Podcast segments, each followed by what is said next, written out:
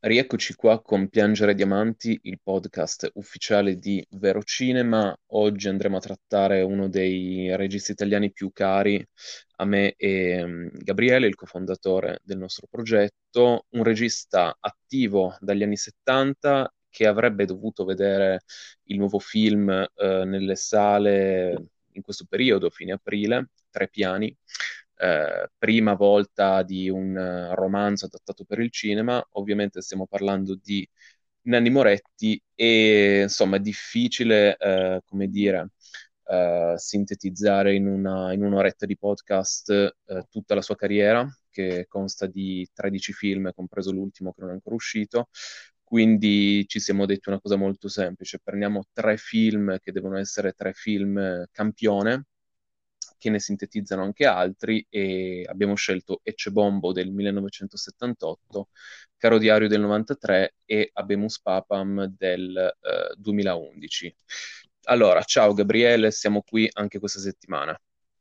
Ciao Simone, siamo anche qui questa settimana e sì, questa volta abbiamo deciso di giocare un po' a casa nostra, il buon Nanni, attore, regista, sceneggiatore che più o meno è sempre entrato nelle nostre corde, ci è sempre piaciuto e comunque sia le sue opere hanno sempre una grande valenza qualitativa anche a livello contenutistico e ci siamo detti perché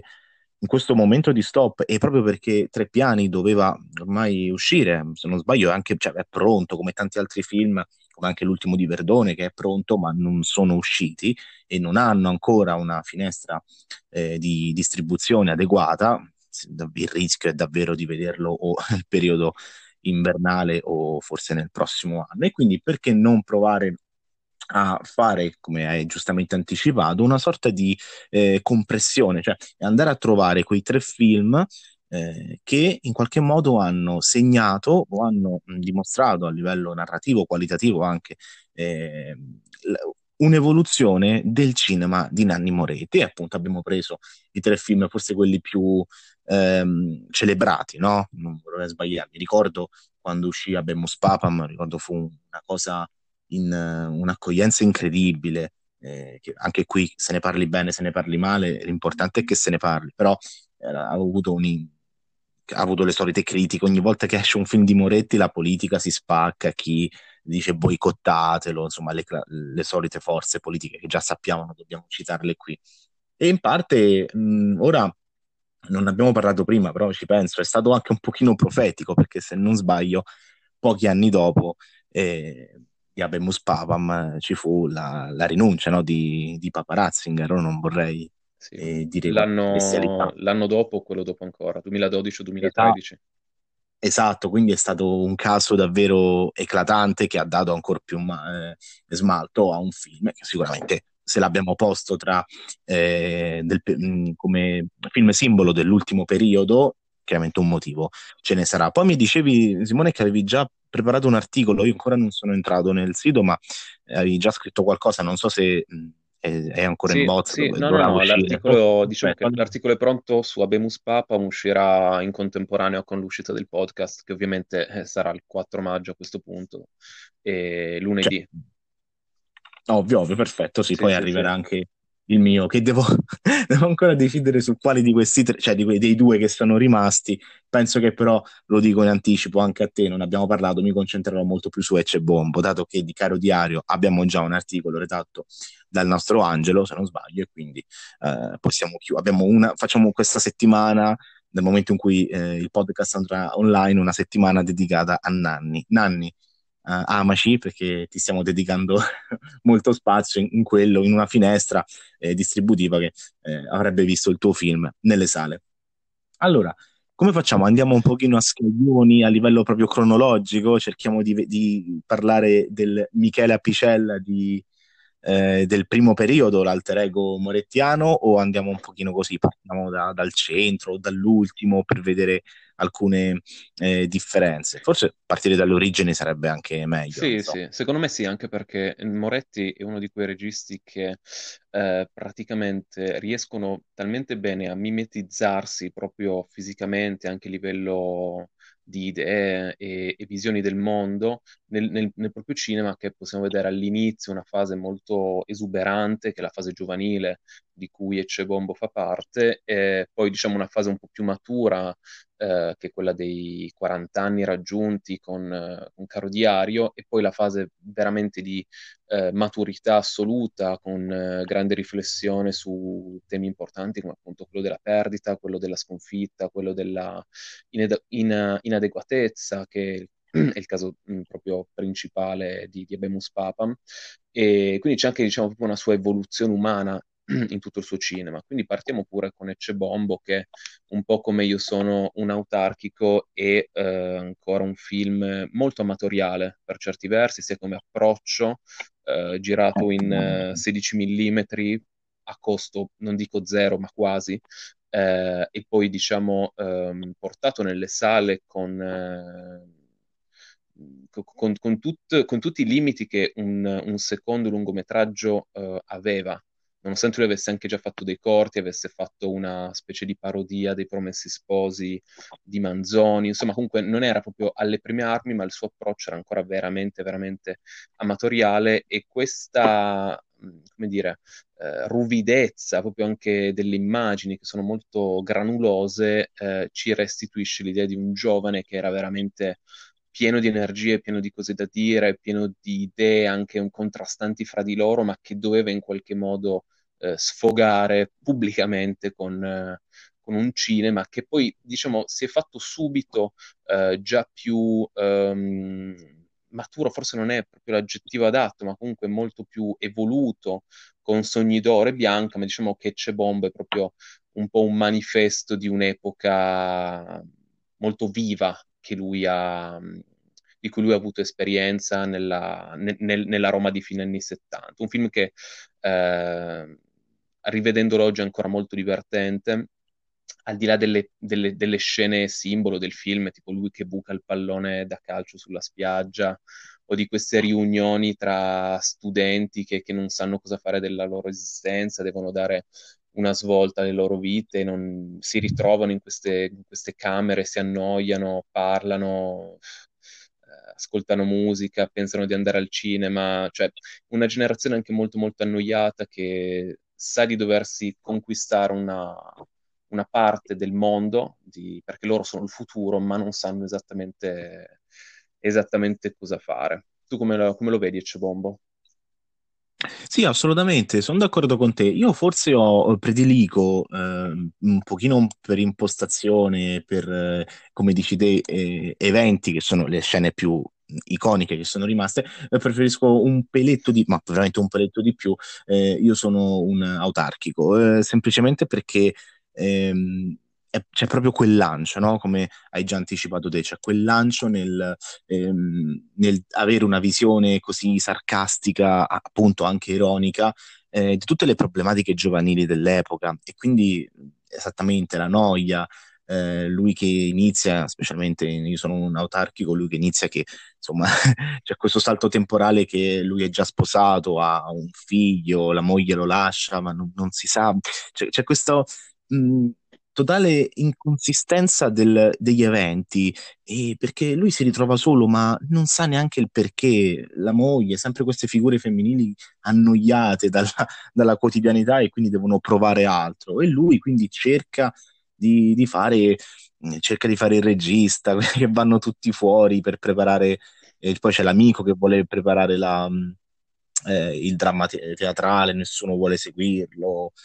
eh, chi viene chiamato poi per fare un concorso e c'è tipo il, il gelo tra gli amici, le, i famosi dibattiti post visione di, di, un film che nessuno vuole fare e scappano dalla sala. Ecco, mh, nel modo in cui affronta con questa tagliente ironia eh, i luoghi comuni e tutte le problematiche eh, del, mon- del, del, mondo giovanile appunto all'epoca eh, ne, davve- ne trae Nanni Moretti qui davvero una forza, quindi davvero in barba ai primissimi mezzi sì, cioè, mm, e c'è Bombo e io sono un autarchico, sono, è, è, veramente cioè, cinema fatto in casa e, e, restituisce anche una bellissima sensazione. Io mi ricordo ci sono delle musiche bellissime in questi due film, veramente arrangiate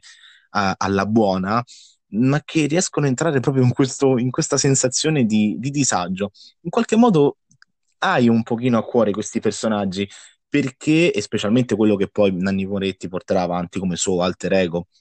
perché sono personaggi che essenzialmente si aggrappano a qualcosa di cui credono fortemente, ma in un modo o nell'altro si ritrovano sempre al parco a parlare di, di cose futili e, e, non riescono a impostare bene tutta la loro vita. Tutte, hanno, hanno un grande puzzle di tanti grandi pezzi, ma non sanno mai come incastrarli. E, ed è qualcosa che, visto oggi,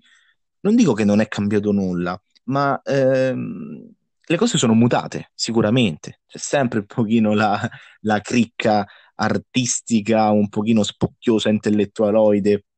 di, di, gruppi di persone, di giovanissimi che si vedono lì e credono di far qualcosa stando fermi. Molto bella questa cosa, cioè questa, questa, eh, questo, questo mm, eh, mm, Nanni Moretti guarda le persone che si muovono proprio fisicamente, che si muovono da un punto a un altro pensando di fare qualcosa, ma si ritrovano sempre senza nulla in mano e ritornano in qualche modo sempre sui loro passi, che eh, anche qui cominciava già a esserci una visione comunque sia abbastanza critica, ma anche abbastanza desolante della condizione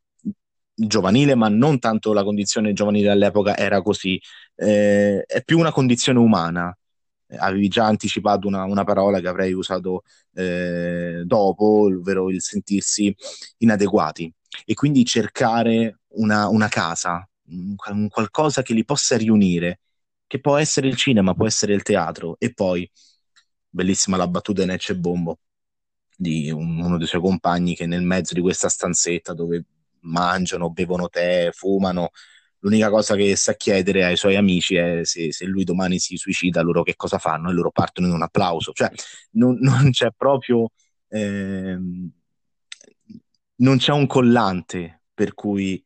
loro cercano un posto e, e cercano di, di, tenerlo anche saldo. È tutto un po' così, è tutto un po' così vago, ehm, è, un, è un fuoco fatuo che lo prendi in quel momento, ti brucia, senti quel tipo di sensazione per poi ripetersi nuovamente. E questa cosa, più o meno in un modo o nell'altro, eh, c'è anche Bianca. Ecco, Bianca ehm, è un film eh, sotto questo aspetto un, forse un pochino particolare perché il, nonostante lo ri, io lo, lo terrei nel, sempre in questa prima fase del cinema morettiano, lo vedo la prima... Eh, una prima fa- mi sfugge la parola, oddio, un primo tentativo, ecco, un primo tentativo nel cercare eh, di fare psicanalisi attraverso gli altri, che è qualcosa che poi lui farà molto più avanti. Alla fine Bianca è uno di quei film che si discosta parecchio dai precedenti. Eh, porta il setting, cioè lì è, è un Moretti, è anche il suo personaggio molto più ossessionato dalle persone che dal lavoro. Lui lì, se non sbaglio, è insegnante, non vorrei sbagliarmi. E, è molto più ossessionato dalle relazioni, da come si comportano le persone, da come lui deve sapere tutto delle persone, perché deve, deve, essere, deve avere questa, questa mania di controllo e eh, conosce se stesso tramite gli altri personaggi, cosa che poi comunque se lui farà, secondo me, in un modo molto più concreto, perché prenderà una via molto diversa nella sua ultima parte, dove, come, come diceva Dino Risi, eh, sposta di Moretti, voglio vedere il film, no? E quindi lui si sposta direttamente per far parlare altri suoi personaggi. Eh, paradossalmente Risi è stato un pochino profetico, però vabbè, sono punti di vista. Eh, il cinema di Moretti, anche che sia al centro, che sia comunque sia marginale, eh, ha sempre quella sua, quella sua forza, quella sua caratura di genere, specialmente. E questa prima parte, appunto, è l'exploit giovanile, quello più viscerale, davvero. Non, non, trovo altri sinonimi, quello più viscerale, quello che è anche poco eh, è perfezionabile sicuramente, eh, è fatto male, tutto, tutto, tutto, sgranato come ti hai già detto, ma è anche la bellezza di, di, di raccontare qualcosa proprio di pancia, proprio la voglia di raccontare una storia, una tematica, un, uno specchio di una società. Bello, questo è qualcosa che magari oggi molte volte nei, nei film di, che tendono a raccontare exploit giovanili in contesti odierni ogni, ogni, tanto manca, perché si cerca sempre un pochino la contestualizzazione storica, la contestualizzazione politica, cose che anche Moretti fa, ma non all'inizio specialmente, almeno secondo me, non all'inizio, eh, cercando soltanto qualche, qualche piccolo stilema che poi ci, eh, che lascia costruire al personaggio di Sì. Questo io, sì. guarda, mh, secondo me la scena proprio emblematica e che in qualche modo racchiude, a mio avviso, perfettamente il film e, e anche un po', appunto, come dicevi tu, il film immediatamente precedente, è la scena in cui lui e il suo gruppetto di amici, che diciamo sono dei nerd prima che il termine nerd venisse inventato, cioè sono quelli intellettualoidi eh, fissati con qualcosa che ne parlano all'inverosimile e vanno tutti insieme sulla spiaggia, eh, si accampano di notte, eh, si annoiano perché non sanno fare altro che annoiarsi e, e vanno lì sulla spiaggia di notte per aspettare l'alba, eh, il giorno dopo che arriva, il futuro, il domani. Perché vogliono godersi quel momento di vedere l'alba sul mare, soltanto che si addormentano nel posto sbagliato, eh, pensando che l'alba qualche modo che il sole sorgerà da una parte, invece sorge da tutta un'altra. Penso sia un po' l'emblema di, di, di tutto il film e di tutta un'epoca, che poi è un'epoca che in qualche modo si ripete uguale a se stessi in ogni generazione, cioè gruppi di, di, di giovani che si aggregano per rivoluzionare qualcosa, ma non, in realtà non fanno nulla eh, e la, la, vera rivoluzione poi è sempre più, è sempre individuale e singola e poi dopo diventa di massa. E quindi loro che aspettano sulla spiaggia un'alba che arriva da un'altra parte e che loro si perdono, penso sia un po' la, utilizziamo ancora questo termine, la sintesi un po' del, di quel periodo, di un'epoca. Poi è interessante che, cioè, eh, le, le dinamiche con cui Moretti eh, arriva a un riconoscimento internazionale sono abbastanza eh, uniche perché lui, che io sappia, non fa un vero e proprio apprendistato eh, per conto di qualcuno, cioè lui è, è molto autodidatta fin dall'inizio. Eh, mi ricordo una bellissima eh, scazzottata televisiva, eh, ovviamente solo a parole, forse purtroppo, eh, tra lui e Mario Monicelli, che ho, ho ricercato su YouTube ehm, perché volevo, Sì, sì, eh, volevo vederla prima di, di, di fare, di registrare questa puntata. Comunque e non l'ho, non l'ho, trovata, quindi spero la ricarichino prima o poi. Eh, praticamente ci sono lui eh, negli primissimi anni Ottanta, quindi comunque aveva già raggiunto il successo, ma era proprio all'inizio della sua carriera, quindi ancora un giovane molto strafottente, trentenne, che pensa di, di essere più bravo di tutti, di non aver bisogno dei, dei, maestri del passato, e si ritrova a litigare con Monicelli, che invece rappresenta totalmente la vecchia guardia, eh, la vecchia guardia però che almeno secondo me vale la pena stimare per la, la potenza dei film che ancora oggi risuona. Eh, insomma, l'eredità di Monicelli è veramente incredibile sia da un punto di vista numerico di pellicole, sia di eh, caratura dei personaggi, perfezione delle sceneggiature, cioè Monicelli è veramente uno dei grandi esempi del cinema italiano. E ciò nonostante, e ciò nonostante appunto che eh, Monicelli ha sempre messo eh, una forte critica sociale nei suoi film e che in qualche modo eh, sono cose che poi Moretti recupera anche, eh, i discorsi politici che sono sempre sotterranei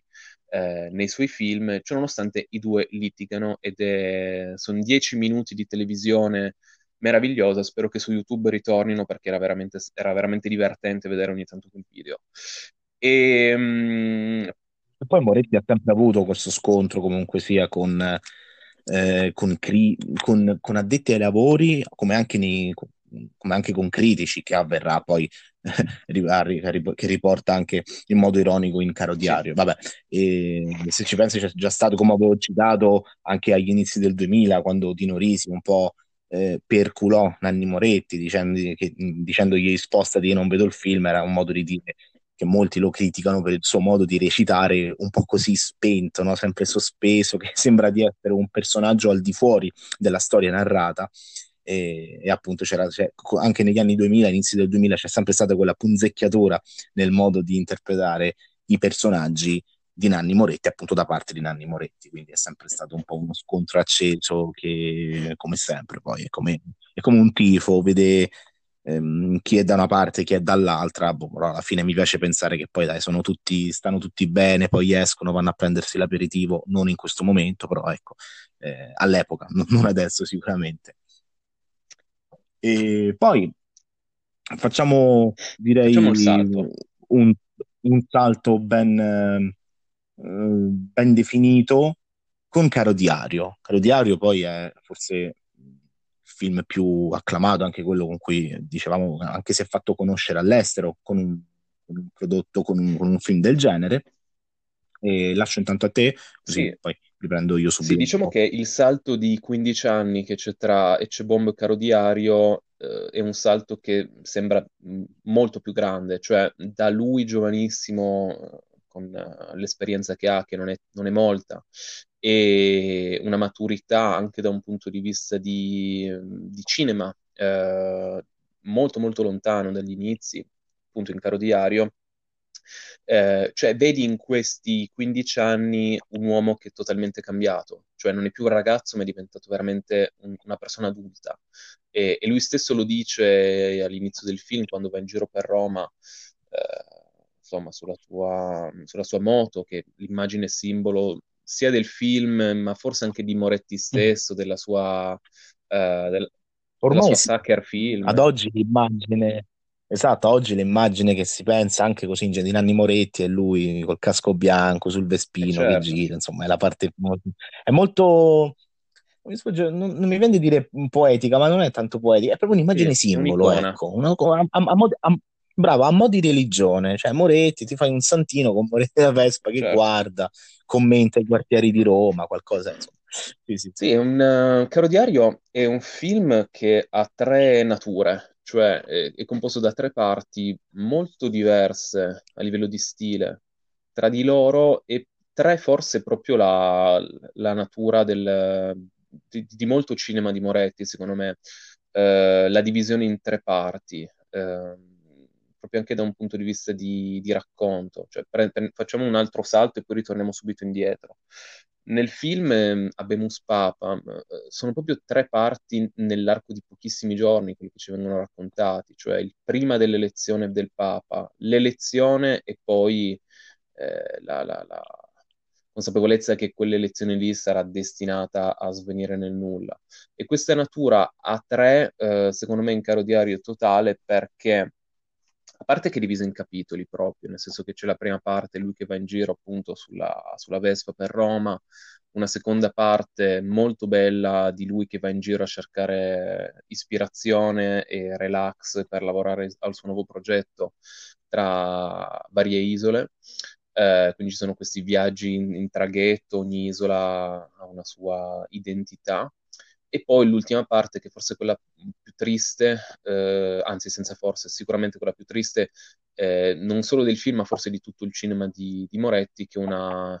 eh, elaborazione sotto forma di cinema della malattia che l'ha afflitto, quindi eh, chemioterapia e soprattutto non è proprio una critica al sistema sanitario, ma il fatto che non gli venga come dire, mh, diagnosticato subito il problema che lui ha e che si manifesta in maniera esteriore con un prurito devastante che non lo fa neanche dormire, eh, è tutto una, un, un, susseguirsi di immagini di, di, ospedali, di medicine prese, di esperti tirati in ballo, eh, dottori, medici, mestieranti, vi dicendo. Quindi questa mh, tripartizione strutturale del film è quello che lo rende anche il più, eh, secondo me, eh, non emblematico, però eh, quello che ti racconta di più di Moretti uomo, cioè tu vedi, cioè, già il fatto che nella terza parte ci sia lui che filma la sua ultima sessione di chemioterapia e si ritorna di nuovo qui alla, al 16 mm granuloso che, che, stona con le immagini che hai visto prima che sono state invece girate eh, in 35 mm con tutte le attrezzature migliori di quel momento. Eh, vedi proprio un, un, Moretti che cambia, che, che, che, diciamo forse non sa neanche bene che strada prendere, ma il fatto di diventare un po' una figura che si sposta da una parte all'altra del film in maniera così mimetica è un po' la, la, la sua cifra, eh, secondo me. Cioè, Caroliere è proprio un film inafferrabile è, un, è uno dei miei preferiti in assoluto proprio. Um, e sicuramente dei suoi, ma è quello anche più piacevole da vedere, cioè scorre veramente via. Cioè, l'idea di lui che va in giro in Vespa in questa Roma deserta che in qualche modo sembra, sembra la, la, Roma di oggi, di questi ultimi mesi del coronavirus, eh, desolata, senza nessuno dentro, in realtà è, la, è una Roma d'agosto, cioè di, piena estate, con nessuno che va in giro. È proprio un cinema molto semplice, cioè tu lo guardi andare in giro, parla, parla dei quartieri, di quando sono stati fondati, delle case, c'è lui che riflette su quale appartamento vorrebbe comprare, quale ristrutturare. Ed è un cinema mm, che scorre, cioè non è, mm, è, mol- è molto eh, meno improntato al voglio raccontarti qualcosa, voglio dirti qualcosa, lui te lo racconta e basta, sta a te prendere o lasciare, non, c'è più la, l'energia giovanile, eh, ma c'è spazio a una, una fase diversa, una fase diversa che non, non, si sa bene ancora qual è, perché poi, diciamo, forse la stanza del figlio, che poi arriverà quasi un decennio dopo, eh, e, e, e in, come dire, segna quella parte di, di carriera molto, molto, più cupa, molto più riflessiva. Qui è ancora un'epoca a 40 anni in cui tutto può succedere, poi la sua vita cambierà, diventerà padre, eccetera, eccetera, insomma avrà diverse avventure anche da un punto di vista di esercente, con, la, con il suo cinema personale, eh, produzioni e via dicendo. E, ed è proprio un punto, secondo me, chiave della sua esperienza di uomo su questa terra, il film Caro Diario. Insomma, si possono dire tantissime cose. Un film molto divertente anche. Eh, l'idea di questo amico che per 30 anni non guarda la TV, poi diventa dipendente assoluto di, di, di Beautiful e vuole sapere ogni puntata come va a finire. Ci sono, ci sono dei momenti tremendamente divertenti. Eh, però allo stesso tempo è un film molto molto eh, strano, molto, cioè è strano ancora oggi, 30 anni dopo, e mi immagino che impatto deve aver avuto su un pubblico come quello dei primi anni 90 che era abituato a un altro tipo di cinema in generale, ma anche di cinema proprio italiano. Mm, forse ehm, l'impatto è stato sicuramente diverso anche perché per una volta era Moretti che non mostrava, ma raccontava. Perché in un modo o nell'altro, non che prima Moretti non ha mai raccontato nulla, e ha sempre voluto mostrare un lato, eh, in questo caso appunto una, una, una situazione giovanile particolare, facendo sempre gruppo. Lui era un elemento insieme a tanti altri. In Caro Diario invece è un pochino più, diciamo, racconta un pochino più di sé. Sì, sicuramente la parte finale, quando lui racconta la malattia, eh, che è una cosa eh, poi capitata veramente, la, eh, possiamo dire l'ha quasi esorcizzata in questo modo, lì ha un aspetto personale incredibile e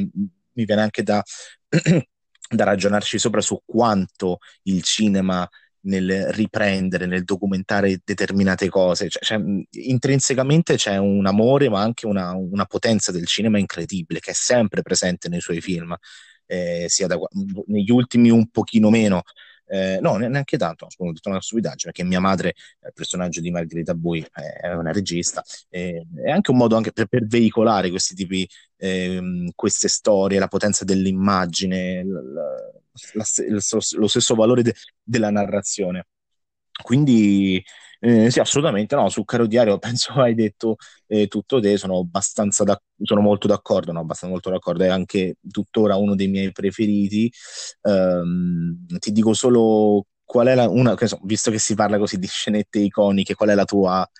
mm, più, la, la, la, preferita di Caro Diario? Perché io ne ho una in particolare, non so,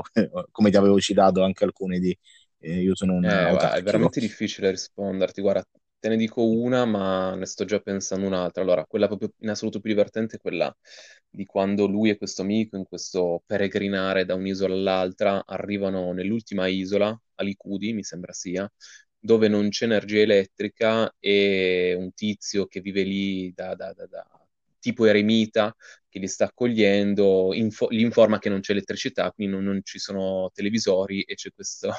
questa scena dell'amico che fugge via correndo tra, tra le rocce per prendere l'ultimo traghetto. Eh, lo stesso amico che aveva rinnegato la TV per 30 anni corre via a prendere l'ultimo traghetto e tornare alla civiltà dove potrà vedere di nuovo la, la televisione. Questa è la scena in assoluto, cioè ogni volta mi,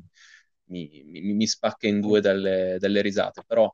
eh, da un punto di vista così, come ti dicevo prima, di, di, cinema, lui che va per i quartieri di Roma nella prima parte,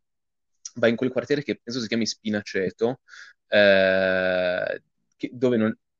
Quindi Spinaceto pen- pe- eh, sì, pensavo appunto, dove lui non è mai stato e finalmente decide di andare, non è così male come quartiere, allora incontra sto tizio che è lì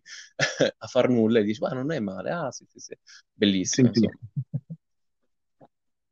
No, io sono un pochino più così intellettualoide. Quando lui va, mh, così per dire, perché magari è una scena molto divertente, ma che dentro racchiude tanto altro.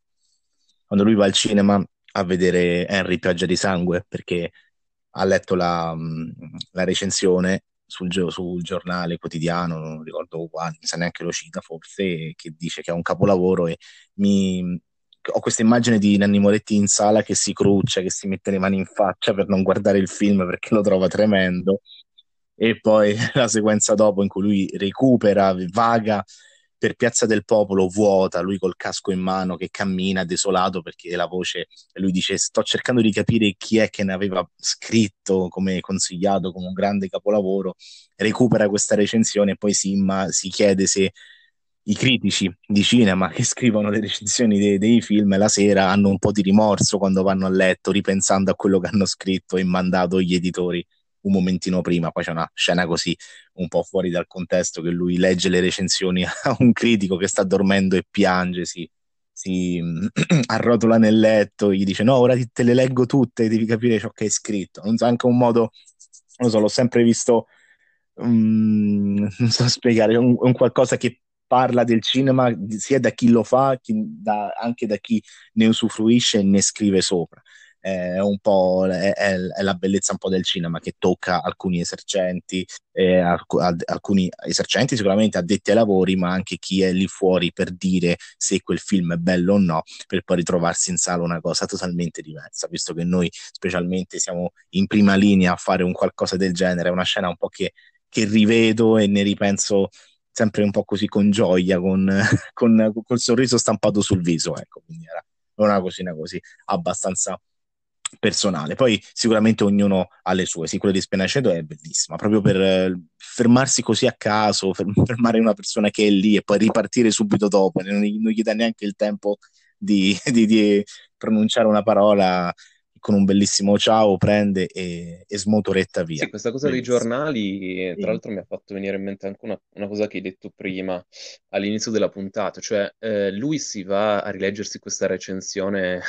molto fantasiosa di Harry Pioggia di Sangue, poi va dal critico e poi nel, in tutta la parte, la parte, dopo, insomma il secondo capitolo di Caro Diario, lui si porta dietro questi scatoloni pieni di ritagli di, di questi progetti a cui non riesce a dare una forma, ma che se- questo supporto cartaceo gli serve in qualche modo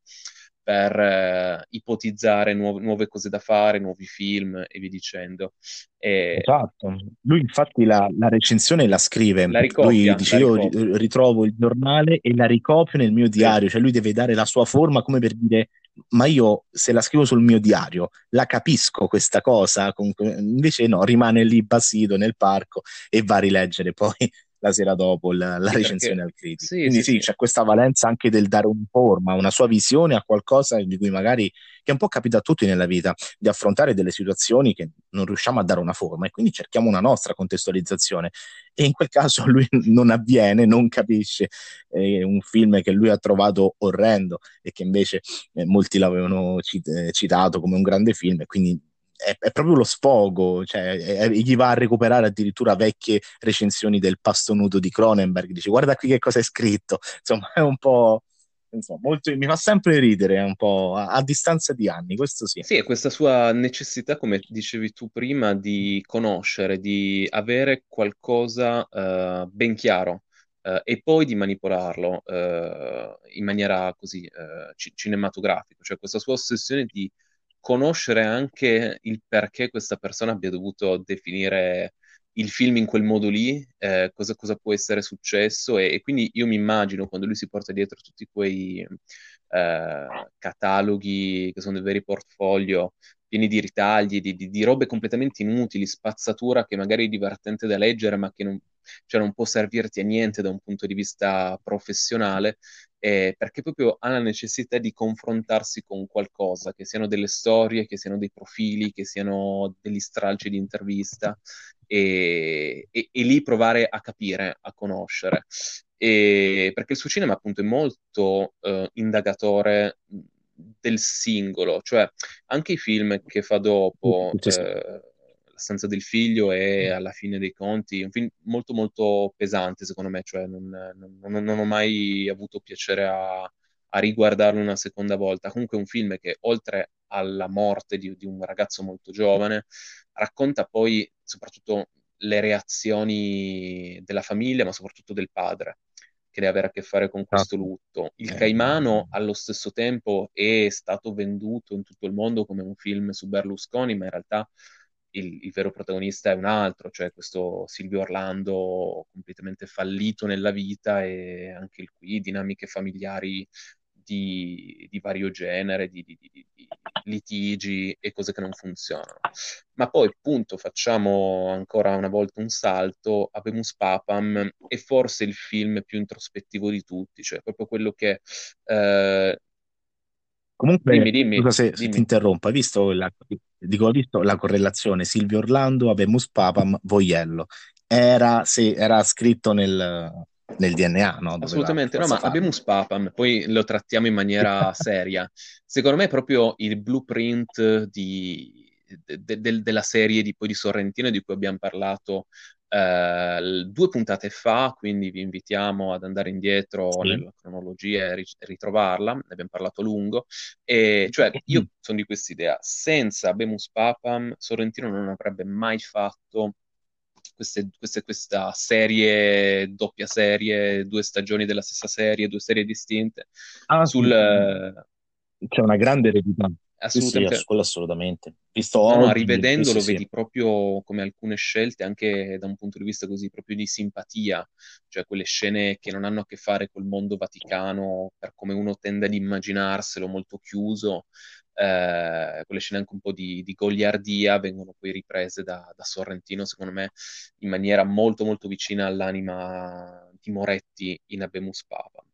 Ma parliamone prima seriamente, cioè Abemus Papam è la storia di questo cardinale, Melville, ehm, che ricorda uno dei, dei pesi massimi della letteratura mondiale, cioè Herman Melville, che è l'autore di Moby Dick, e non è a caso che secondo me Moretti utilizza questo, questo cognome. Comunque Melville, cardinale, viene scelto come nuovo papa, eh, un po' sorpresa, nel senso che non avrebbe dovuto essere lui secondo così, le, le, le, le scommesse che, che, si facevano al di fuori eh, dello Stato del Vaticano, diventa lui così a sorpresa Papa ed è immediatamente eh, nascono problemi. Lui non vuole ricoprire questo ruolo, non vuole interpretare questa parte, lo dice proprio lui. Eh, le analogie con il mondo della recitazione sono proprio palesi, cioè non è un'interpretazione, proprio lui, un'interpretazione da, da critico, eccetera, cioè proprio Moretti te lo dice, lui voleva fare l'attore e, e non è pronto per interpretare questo ruolo qui, quello del Papa, che è veramente un, forse, come dire, div- se tu diventi papa diventi automaticamente una delle persone più influenti, almeno da un punto di vista formale della Terra, quindi non tutti eh, i membri del conclave sarebbero disposti a diventarlo e, e tutti pregano di non diventarlo. E, ed è un papa non papa, nel senso che non fa nessun discorso ai fedeli, fugge via, scappa, inizia delle sedute di psicanalisi ed è un film molto breve perché poi alla fine dura un'ora e, un'ora e 40 circa, sì, e, e, ti butta subito in un mondo che è un mondo quello della, della tarda età. Uh, Melville è molto anziano, interpretato da Michel Piccoli che nel film ha 85-86 anni, eh, tutto ciò che ci viene detto di lui giovane sono così rimasugli di ricordi, eh, non capiamo perché sia una persona così inadeguata, eh, non ci viene detto, però vediamo eh, sua, questo suo problema irrisolvibile che però in qualche modo dovrà essere risolto, anche se il finale è, non è aperto, però comunque non è consolatorio in nessun modo. E, um, Ma dimmi, no, dimmi. no, no, no, dicevo sì, il finale è abbastanza, cioè non è che è aperto, è abbastanza secco, cioè la decisione che prende, spoiler, cioè che prende il Papa è di insomma, eh, lasciare, quindi è, è abbastanza netta, non ha, eh, almeno da, da quello che ricordo, non lo rivedo da un paio di annetti, ma mi sembra che era abbastanza, aveva una posizione ferrea, cioè eh, anche qui, eh, come dicevamo all'inizio, specialmente con e c'è Bombo, cioè c'è questa prima parte no, di grande psicanalisi tra amici che poi ritorna, no? eh, specialmente anche con la stanza del figlio, appunto. Eh, questa è la fase dove, secondo me, Moretti affronta meglio l'aspetto eh, di analisi, di confronto con le persone per cercare, poi la stanza del figlio, concordo, che poi il, sì, è, è, è, un film sicuramente un pochino tosto, difficile da rivedere, come magari molti altri non hanno il piacere di rivederlo, per quanto sia sicuramente un ottimo prodotto. E lì è proprio anche lì il finale è molto desolante, molto povero, cioè non, non, non, c'è la fantomatica luce in fondo al tunnel, cioè ti lascia uh, intendere qualcosa che, che, c'è, ma non più assieme come famiglia, forse in, in, altri, in altri contesti. Quello sì.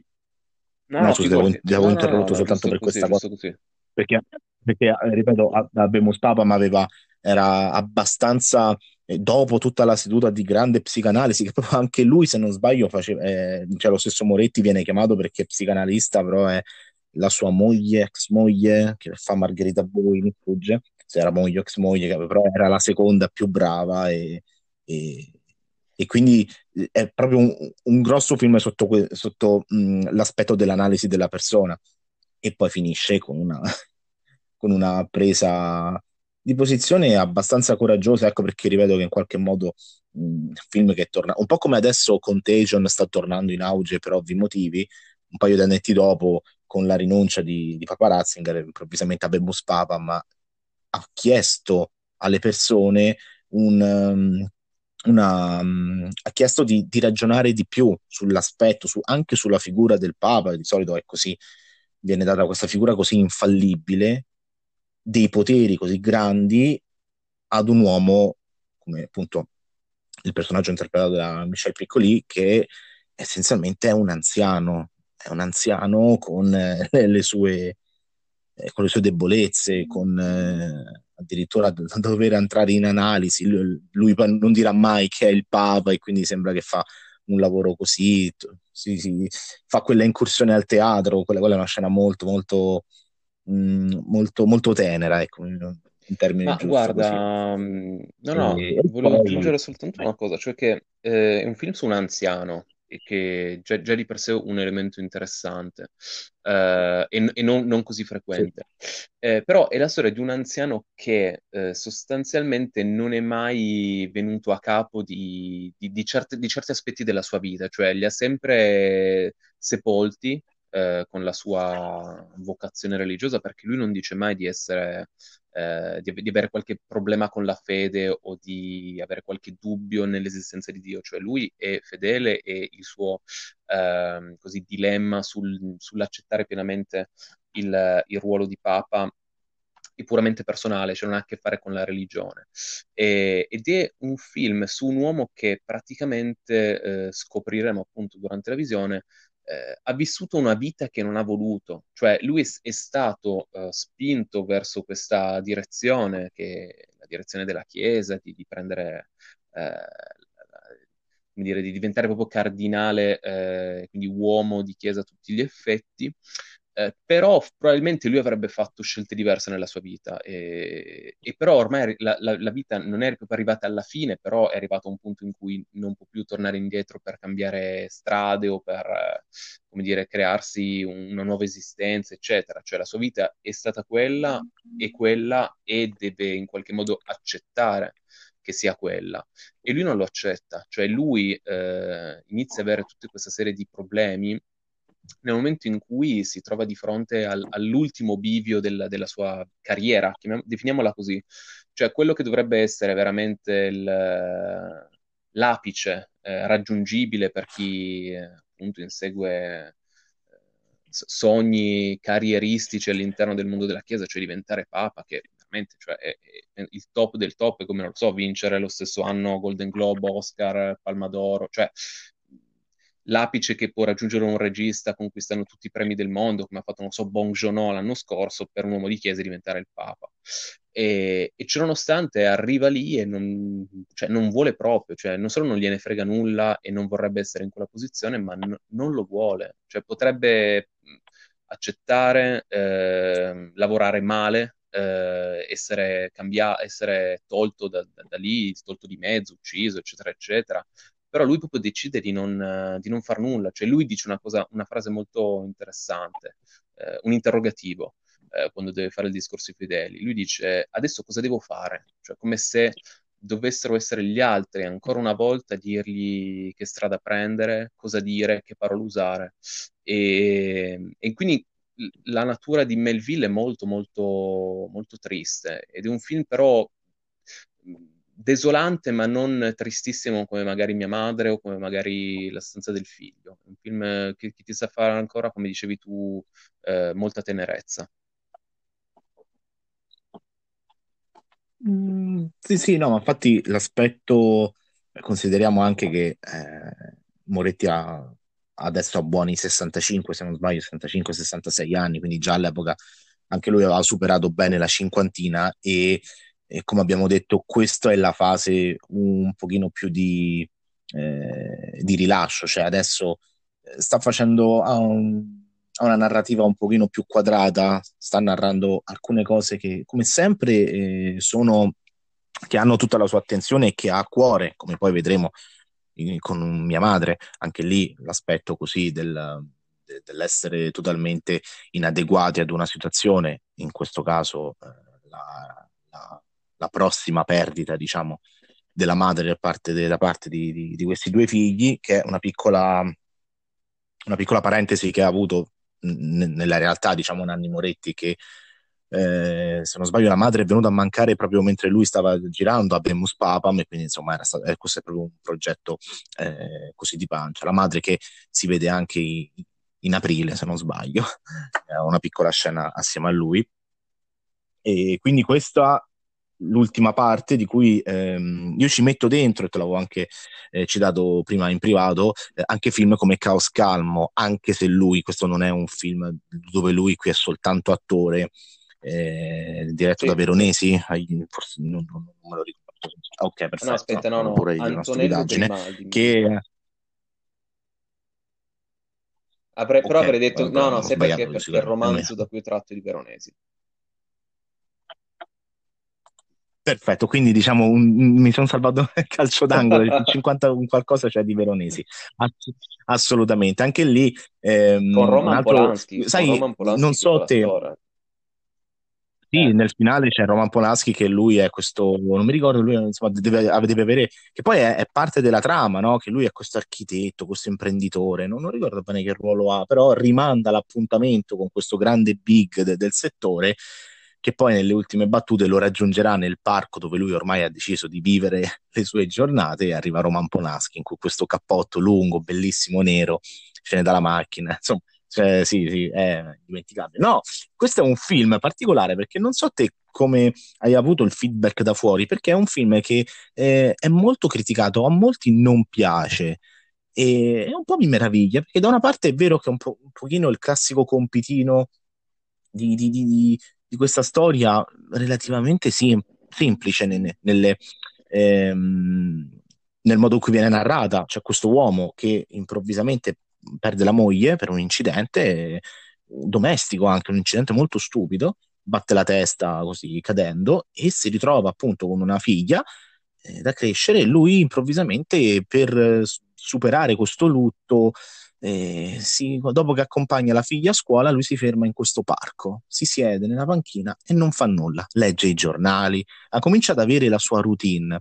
e l'ho sempre visto come eh, questo passaggio proprio da, dal diventare avevamo detto proprio in Abemus Papam è un film su un anziano, quindi tendenzialmente l'anziano la vediamo sempre come una figura in pensione. Ecco, abbiamo un personaggio che improvvisamente va in pensione, va in pensione ma nella vita, dalla vita proprio. Lui eh, stacca tutto, appunto non ha più contatti con il lavoro, ehm, si, si, si, tiene sempre in contatto con la segretaria che puntualmente gli dice ogni giorno annulla tutto, oggi sto qui al parco, non lo so, eh, gli dice che cosa fai? Bah, non lo so, ora c'è qui il bar, prendo un panino, poi tra poco scende la tipa con il cane e, e comincerà a vedere que- questa vita da una prospettiva diversa, ma è, secondo me non è neanche quello là il suo fine. Anche qui c'è Silvio Orlando che ogni tanto il suo collega gli porta notizie, tutto anche qui esasperato e quant'altro. Eh, anche qui è un film su, eh, eh, sull'essere inadeguati, sul sedersi, affront- non sapere neanche cosa fare con la figlia. Questa è una cosa molto particolare che può sembrare stupido. Eh, ci prova. E come ci prova andando a leggere del, dei libri, va a leggere delle news, si imbatte anche se non, non vorrei ricordarmi male sulle, a leggere precedenti mail della moglie di cui scoprirà che forse si sentiva con qualcuno. Insomma, è un po' un, un film così etereo, che sono sincero, a me piace molto, ma so che non è considerato almeno da, dalla critica un, un, buon film, però essendo comunque sia fuori dal, dal, circolo morettiano, cioè lui fa soltanto l'attore, ma sicuramente è un film che in qualche modo rientra anche in una sua visione. Eh, ok, possiamo anche guardare un film come ormai l'ultimo in questo caso, in attesa di tre piani, come eh, e, mh, mia madre, appunto, abbiamo, l'ho citato anche prima, eh, anche qui il personaggio di Moretti che improvvisamente si licenzia, è come un cruccio, non, mai, non c'è proprio la motivazione per cui lui, per stare dietro alla malattia della madre, assieme alla sorella Margherita Bui, attrice che mh, purtroppo non, non, apprezzo molto proprio, proprio, per il motivo per cui è apprezzata tanto, c'ha sempre questi ruoli un po' su, su, su crisi di nervi, sempre questi ruoli un po' così da, da, donna sola, isterica, non, so, non, non, non, riesco mai ad apprezzarla. In, per esempio, in mia madre eh, Moretti gli dà questo personaggio un po' più così, un po' più da, da tendergli la mano, fargli una carezza. C'è anche John Turturro che fa questo persona, attore che non ricorda mai le battute, che dice di aver lavorato con Kubrick, ma in realtà dice solo fandonie. E anche qui poi ritorna il cinema, eh, costruire delle memorie, costruire delle immagini con il cinema. Lui eh, un po' come il protagonista, il gay Pierce di, di, Memento, che va in giro con le fotografie in tasca, e cerca di ricordarsi le, eh, i nomi, le facce di tutti i personaggi. Nel senso, è un film. Ecco, mia madre è proprio è, è uno stacco che già è avvenuto con la stanza del figlio, con Abemus Papa, ma qui è proprio è la fase eh, molto più matura che lascia gli ideali, dove Moretti lascia davvero gli ideali, a ca- li lascia a casa relativamente parlando, cioè alla fine confeziona sempre ottimi film ehm, narrati alla perfezione, ma eh, l'esuberanza, la voglia, quei, quei, tutti quei bei discorsi di pancia che abbiamo avuto in tutto il primo periodo, come anche nel secondo periodo, qui lasciano veramente un cinema molto più riflessivo, davvero molto più da sedersi su una panchina e ragionare, un po' quello che poteva fare anche con Caro Diario, però riusciva ancora a divertirsi, riusciva ancora a vedere un po' l'ilarità del mondo, le, delle cose che aveva lui attorno. Quest'ultima fase, eh, ricordo benissimo un articolo riguardo a mia madre, non, purtroppo non ricordo l'autore, che eh, diciamo nel succo diceva, cioè rassegniamoci, eh, in positivo. Cioè, mh, mm, il cinema di Moretti sta mutando e sta andando su questi lidi e sarà questo quello che lui farà. Cioè, non possiamo aspettarci oggi, nel 2020, anche perché dal 93 ad oggi sono passati tantissimi anni, e non possiamo, quasi 30 anni, non possiamo aspettarci un altro film di Nanni Moretti stile Caro Diario. No, c'è questa nuova fase che... Eh, io, io, la trovo anche un pochino più interessante, sono, sono sincero, almeno per i temi come, per come li va a trattare, perché eh, come in caro diario lui guarda, si pone delle domande, si pone anche dei ragionamenti a cui magari nessuno gli darà una risposta. Qui invece si pone delle domande un pochino più, un pochino più complesse, come la perdita di un genitore, come eh, la, lo stesso concetto dell'uomo con la fede, anche quello della Chiesa è sempre stata qualcosa che ha sempre un, po così, un pochino così criticato, punzecchiato Moretti nei suoi film, lui stesso si dichiara proprio ateo convinto e quindi il modo in cui lo approccia è, è anche particolare, ma senza dover criticare, anzi si diverte poi a, a, prendere un pochino in giro i vescovi, i cardinali con il loro eh, modo, da, da, anche dal modo di parlare, in cui fa alcune piccole battute che loro non capiscono perché le intendono in una, in un, con, con un attenuante un po' più cristiana che invece semplicemente così da, da, da, simpati- da simpaticone sì. che vuole fare una battuta. Guarda, facendo un salto proprio e... piccolissimo indietro su Caos Calmo, eh, ti do ragione, nel senso che secondo me è un film eh, valido. L'ho visto una sola volta, mi hai fatto venire voglia di guardarlo una seconda, quindi lo farò prossimamente. Secondo me è un film valido perché comunque è un film mh, morettiano proprio al 100%, cioè lui sicuramente la sceneggiatura non so se sia accreditato o meno, ma sicuramente ci ha, ci ha messo del suo. Eh, è un po' un, eh, facciamo un paragone così molto trasversale, è un po' come Provaci ancora Sam di, di Woody Allen, sì, cioè sì, sì, un film che non è suo. Dimmi, dimmi. Guarda, ti, ti interrompo, Scusa, ti, ti interrompono per dirti sì che la sceneggiatura è di Moretti insieme cioè, a Francesco Piccolo, che è uno che lavora con Moretti da una vita. No, sono quei film lì, appunto, come Provaci ancora Sam di Woody Allen, che non sono dell'attore barra regista, ma che in qualche modo puoi ricondurli a quell'immaginario lì. Eh, anche, se proprio, anche se li ha diretti qualcun altro. Caos Calmo fu criticato molto, da quello che mi ricordo, soprattutto per la scena di sesso un po' selvaggio tra Moretti e Isabella Ferrari, che fu molto molto come dire sbeffeggiata sì. e messa in ridicolo come dire sì, ci sono questi due non più giovani che, che, goffamente si approcciano su un divanetto cioè era non è proprio la classica scena di sesso che nel cinema eh, può venire ricordata anzi un po' per, per molti è ridicola questa scena per me se, è una scena un po' inutile che si potevano risparmiare, nel senso che non ti dice nulla in più rispetto a quello che viene detto mm. altrove durante il lungometraggio, ma che non, insomma, non fa male a nessuno. Quindi, eh, però allo stesso, allo stesso modo quest- queste critiche, magari molto focalizzate su una sola scena, eh, sono anche quelle che permettono al film di avere una pubblicità consapevole o inconsapevole, cioè alla fine un, chissà quanti sono andati a vederlo questo film solo perché ne hanno parlato in virtù di quella scena lì.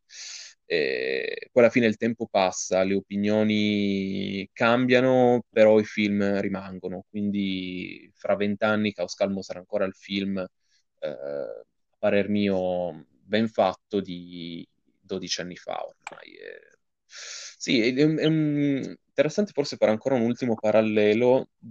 cioè le scene della panchina eh, in Caos Calmo sono quelle che prendono di più. In qualche modo la panchina simboleggia un po' il cinema di Moretti, come, come la Vespa, cioè se, torniamo indietro appunto in Ecce questi ragazzi li vediamo seduti al bar, seduti in casa, cioè l'idea dello stare seduti da qualche parte e riflettere è un po' centrale in tutta la sua filmografia però qual è la differenza? Che in Ecce Bombo si siedono aspettando un domani. Eh, in Caos Calmo eh, l'adulto cinquantenne si siede e riflette su, sulla sua vita, su, sul passato e su cosa volere dal, dal, futuro. Cioè è una consapevolezza diversa rispetto a tutto ciò che, che lo circonda. Eh. Certo alla fine è un po' come eh, avevi detto sul, sul ruolo di Michel Piccolin, Abemus Papa, cioè è un uomo che ormai sei arrivato a quell'età, non puoi tornare indietro. Sei vedovo, hai un lavoro, hai una figlia, puoi cambiare qualcosa della tua vita, ma ormai il più l'hai fatto. E in, sua, in questo suo status appunto di caos calmo, che non, lui non, eh, non, ehm, non, esprime emozioni, non, è, non, riesce a essere né triste né felice, vive questa situazione così. È vero, potrebbe. C'è questo bel. Sì, effettivamente c'è questo bel parallelismo dove. dove lui è lì, prova a ragionare, forse, non, forse il non rendersi conto gli, gli, mostra il fatto di non essere più giovane e quindi non può, non dico che non può rifarsi una vita assolutamente, però inizia una fase in cui magari uno non va a pensare di colpo diventare vedovo e, e, e anche lì lui non sa cosa fare, molte persone provano a dargli dei consigli, no? cosa, cosa, devo fare adesso? Lui non lo sa, rimane seduto e attende qu- qualcosa, in questo caso è un pochino gli eventi, come alcuni personaggi che lo verranno a trovare. Eh, non, non, ci avevo pensato a questa cosa, però effettivamente, ecco, alla fine, come abbiamo detto, essendo che l'ha scritto alla sceneggiatura, cioè sia Piccolo che Moretti, eh, ci mette dentro qualcosa del suo su cui può poi veicolare alcune metafore, alcuni messaggi tramite eh, scene in particolare, partendo sicuramente da, dal romanzo, appunto. Sì, sì, poi di Moretti, mm, veramente. adesso abbiamo fatto un piccolo così, eh, viaggio all'interno della sua filmografia, però le cose da dire sarebbero tante. Abbiamo tralasciato l'ultimissimo progetto di due anni fa, che era Santiago Italia, che era un documentario, eh, in cui per farla breve, c'è tutta uh, l'idea di Moretti della giustizia, di come certe, certi episodi storici dovrebbero andare, come invece vanno, e come dicevi tu prima, cioè il cinema di Moretti sta cambiando, sta cambiando, è cambiato di colpo, ma allo stesso tempo è cambiato molto lentamente perché i suoi tempi sono molto dilatati. Cioè, per farti un esempio, tra Caro Diario e Aprile passano cinque anni, tra La stanza del figlio e il Caimano passano altri cinque anni e cinque anni passano anche tra il Caimano e Abemus Papam, quattro tra Abemus Papam e mia madre e 5 di nuovo tra tre piani mia madre. Cioè è un regista che ci mette tanto a fare i suoi film, ci ragiona moltissimo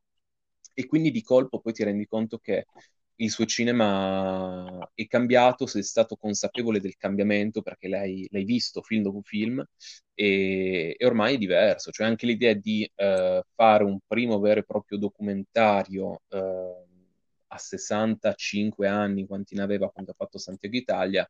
è un po' un tentativo, secondo me, ancora una volta riuscito di rinnovamento e di provare strade alternative per non ripetersi, eccetera. Cioè, è incommiabile sempre, secondo me, nel cinema di Moretti, e penso che sarai d'accordo con me, questa voglia di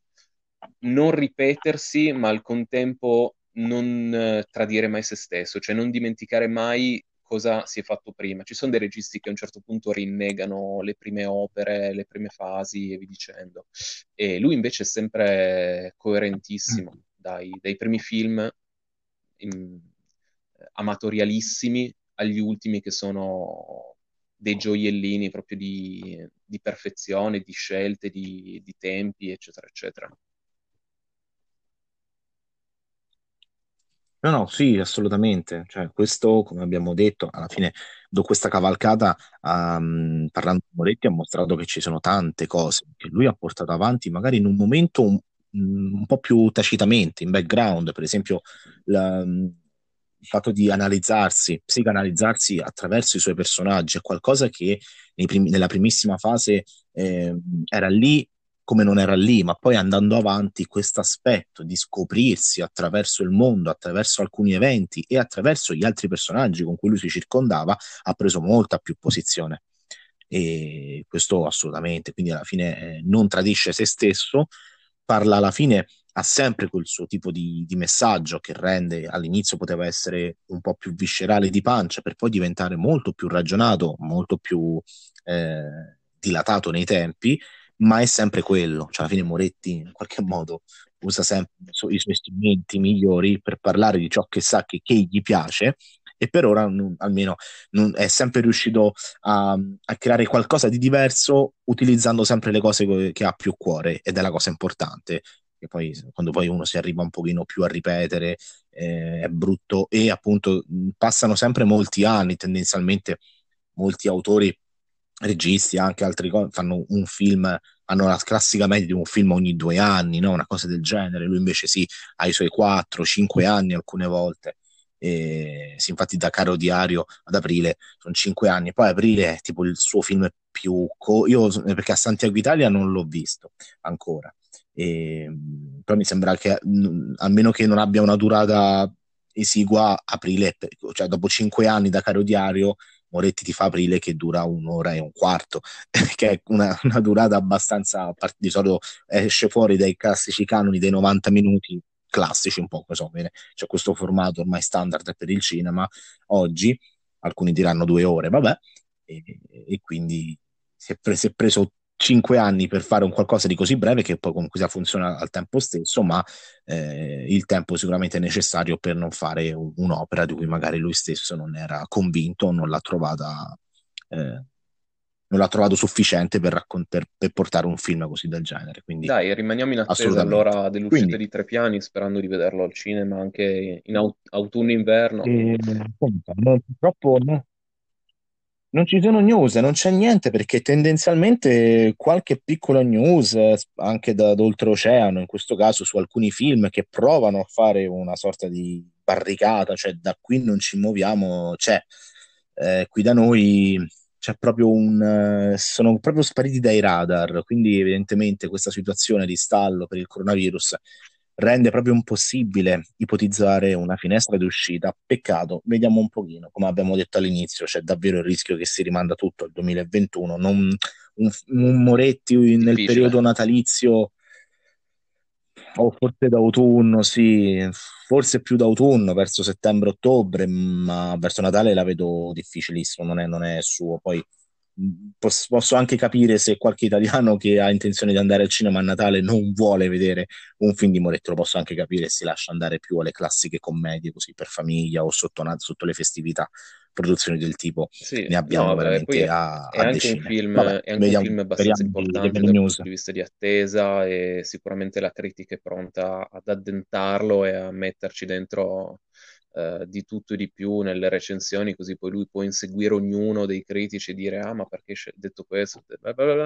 E, e, quindi cioè, secondo me è difficile pensare che se lo brucino eh, mandandolo così video on demand, in televisione, eccetera. Cioè è un film importante che magari preferiscono tenersi lì, buono, tranquillo, pronto per il 2021, piuttosto che bruciarselo. Ecco. Sicuramente, sì, sì, sì. Anche,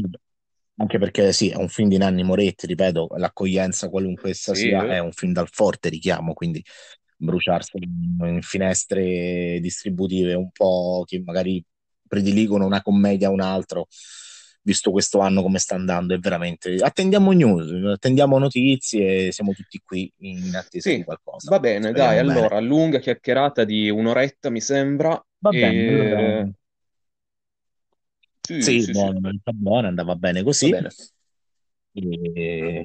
ci vediamo. Ringrazio come sempre Simone per te, il Lele. tempo per fare questa chiacchierata. Noi ci sentiamo poi tra poco in background per ah, organizzare perfetto, la prossima perfetto. puntata. Ho qualche idea e così te, te, la dico. Forse si fa una cosa a tre, non, eh, sempre mantenendo le distanze, okay. non a letto, però vabbè, ora vediamo un attimo se riusciamo a organizzarla. E, mh, vi ringraziamo. Questa settimana, come abbiamo detto all'inizio della, eh, de, della puntata, sarà una settimana movimentata e tutta a tema Moretti. Insomma, magari rilanceremo sicuramente anche l'articolo che già avevamo di Caro Diario, uscirà quello di Simone, uscirà il mio, che quindi sicuramente sarà la primissima fase di, di Nanni Moretti. Insomma, una settimana se volete farci compagnia, siamo, insomma, siamo qui a parlare di Nanni Moretti, che, che fa bene. Insomma, non è un, stiamo parlando di di cose vacue, insomma, cioè, c'è qualcosa e potrebbe anche essere un buon, una buona idea per una maratona in questi ultimi giorni di quarantena che speriamo, insomma, da, dal 4, da lunedì, appunto, possa